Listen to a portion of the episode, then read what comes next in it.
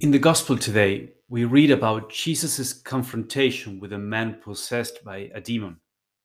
A central concept here is that of the authority of Jesus. what is this authority about? Authority means that the words of Christ were not based on someone else's scholarship or influence. Jesus didn't usually seek support for his statements.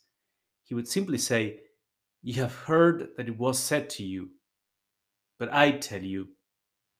And in that contrast, he was referring to scripture of all things, to the law of Moses. Understandably, people were astonished that he would speak in such a way. But the other side of the authority of Christ is that his words carried power.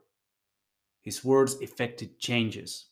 He didn't just describe a state of affairs, he made such state to be almost in the way in which the Creator said, Let there be light, and light came to be. So Jesus would say, Be healed, and the person was healed. To the demon, come out of him, and the demon would leave. When it comes to the confrontation itself, notice that the demon attempts to defy Christ's authority. We tend to think that the greatest enemy of God in the world is doubting God, to be agnostic. But demons cannot really doubt God's existence. They know perfectly well that God exists. What they do is they stand up to God, they reject his ways.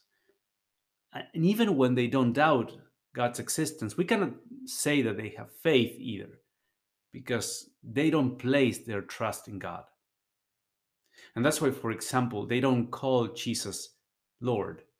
Demons never say, You are Lord. They can say to Jesus, You're the Holy One of God, you're the Christ, but never Lord, because they don't acknowledge any lordship of Jesus over them. We can also identify with the man who is possessed by a demon to this extent that the voice of sin in us even when it's not of demonic origin, may sound like the voice of this man. The voice of sin in us, the voices of pride, greed, lust, anger, are voices that call us to defy the authority of Christ and to distrust him.